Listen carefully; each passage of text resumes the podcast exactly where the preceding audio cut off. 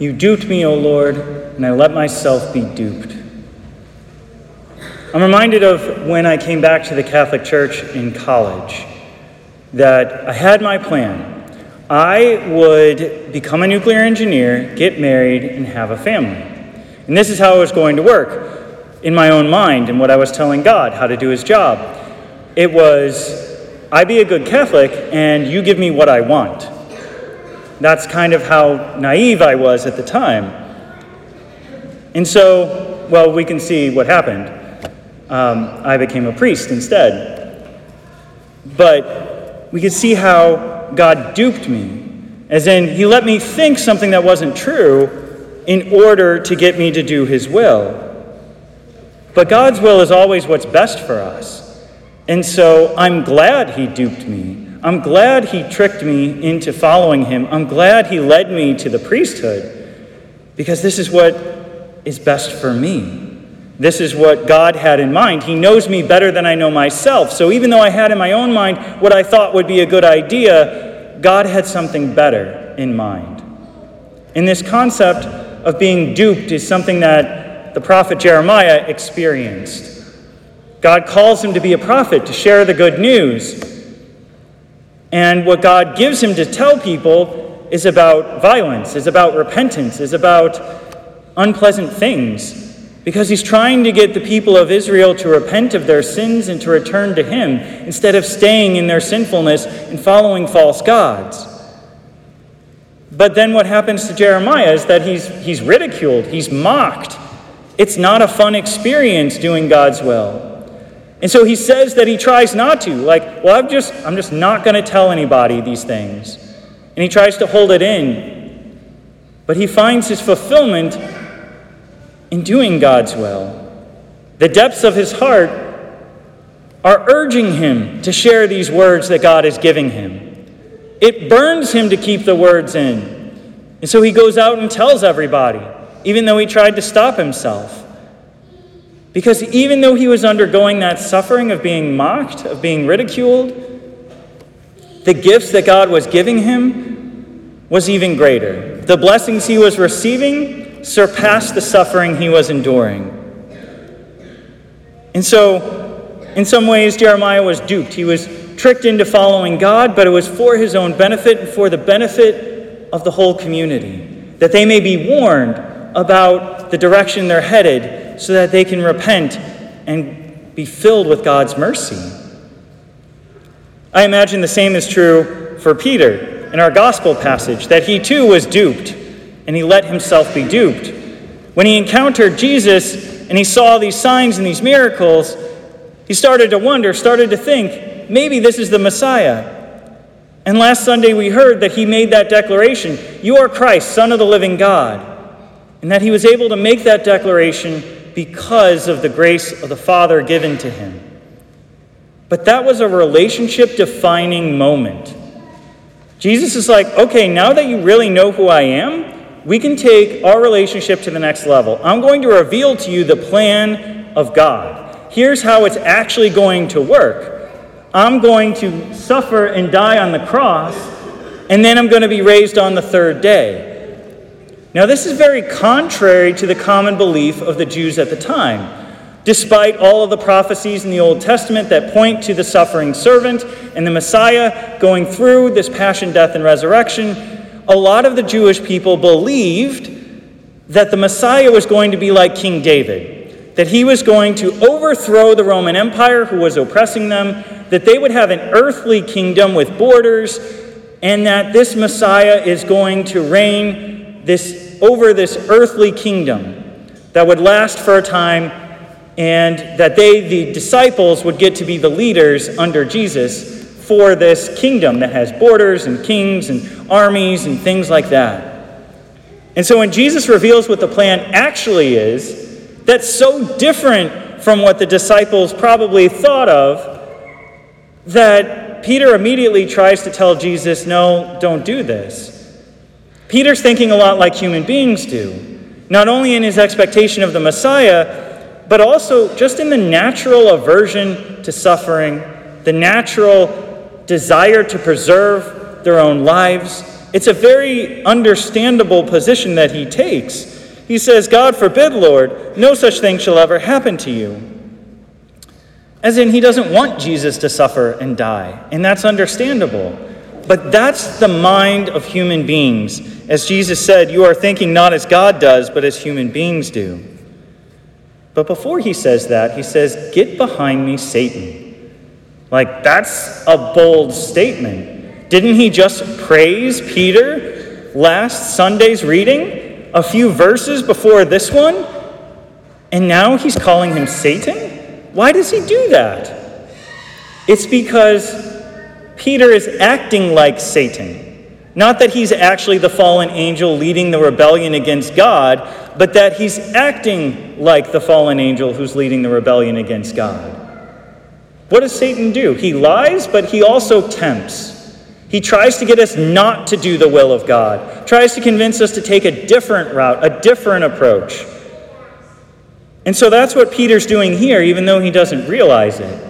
He's trying to tell Jesus not to do the will of the Father, not to make a perfect gift of his life on the cross that makes up for all of the sins of all of humanity for all time, but instead just to save his earthly physical life. And so Jesus has to correct Peter, and he corrects him very strongly so that Peter would understand that what he's doing is not helpful that he's being an obstacle. He's making it harder for Jesus to do the will of God because he's thinking not as God does, but as human beings do. Jesus goes on to clarify, to make it more abundantly clear, that if we want to follow him, we have to deny ourselves, take up our cross, and follow him. So, what does that mean to deny ourselves and take up our crosses? It means that as we're following the Lord, we're going to face difficulties and challenges. It's not going to be easy. But what God gives us in exchange is going to exceed any kind of suffering we endure here on earth. What God has to offer us is much better than what the world can offer us. And so, yeah, we may have to give up some things of the world in order to follow God, but it's totally worth it.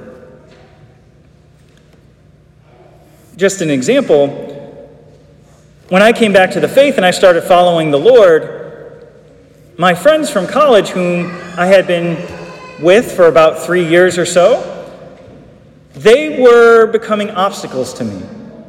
I would want to do things with the church. I would want to go to the Catholic Newman Center, go to Mass, and they would say, well, let's play these video games, or let's play these board games, or let's play these card games, because that's what we had always done in the previous years. And I'm taking a different path. And I wanted them to come with me. I wanted them to be on the same journey to follow the Lord and to experience the joy of following the Lord. But they weren't interested. They chose a different route. And so there was tension, there was division. Our friendship was declining because I was having different interests than before. But I wasn't going to give up Jesus. I wasn't going to give up the joy that He was giving me. I wasn't going to give up the fulfillment I was experiencing in the depths of my heart. I had been with those guys for three years, and sure, those, those games and things were fun, but that's just very fleeting pleasure. Feels good at the moment, but then it's gone. But being in relationship with God and experiencing His love, that is worth giving up those friendships for. And so, while those friendships declined, God was giving me new friendships with other people at the Newman Center who were also pursuing the faith. And even though that was hard, even though that was difficult, even though there was a real kind of suffering there, it was worth it. If I had just stayed with them and not followed the Lord, I wouldn't be here today. I would be just as miserable as I was those previous years. I'd have those fleeting moments of pleasure, but then that would be it no fulfillment, no depths of the heart being satisfied. And so, imagine if Jesus followed what Peter was telling him. Imagine if Jesus said, Okay, you know what? I'm not going to bring about the salvation of the world, I'll just save my own earthly life. Then no one gets to heaven. Like, that's so worse than what Jesus actually did. And the suffering he endured was temporary, it was momentary. Yeah, it was terrible, but it didn't last. And so, if we want to have the joy of Easter Sunday, we have to go through Good Friday as well. And this is what Jesus is talking about in our gospel passage. He's telling us that if we want to save our, uh, he tells us, for whoever wishes to save his life will lose it. Meaning, if we're trying to save our earthly life, if we're living for the pleasures of the world, we're eventually going to die, and that's all we ended up with.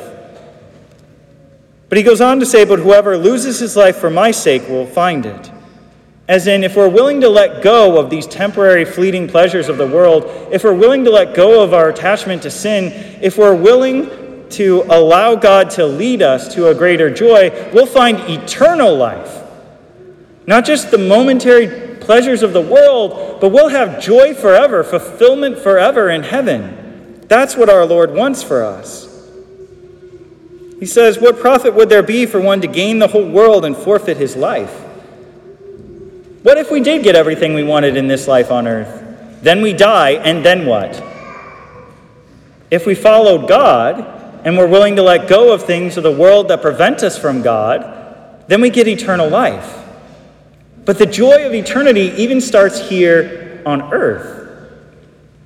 Not in the fleeting pleasures, but in the depths of our hearts God wishes for that to start now, and we see that in all of the saints. We see that in the apostles. After they received the Holy Spirit at Pentecost, they're going out and boldly proclaiming the truth, even though they're being ridiculed, even though they're being persecuted, and even though all but one of them end up being martyrs, giving up their life like Jesus did. But they knew that there was just temporary suffering and that the rewards they would get for following the Lord would far exceed it. And they, even on earth, were experiencing some of the joys of heaven as they're singing in prison, bound by chains, as they proclaim God's goodness after having been brutally beaten. It's because of the grace of God and the fulfillment of the depths of their hearts that they do this. And that's what God wants to offer all of us. Not the fleeting pleasures of the world, but the joys of eternal life. And it starts even now, here on earth. And so we might be seeking the pleasures of the world, but the Lord wants to give us something greater. He dupes us for our own benefit. He may let us think one thing in order to give us something even greater. And that was my own experience thinking that he'll make me happy by giving me a wife and children. No, he's going to make me very joyful by giving me the priesthood, by giving me the church as a bride, by giving me parishioners as children. God's plans are always the best plans. We are called to follow him and let ourselves be duped for our own benefit. So let us reflect upon how we can better follow the Lord as we prepare to meet him in the most holy Eucharist.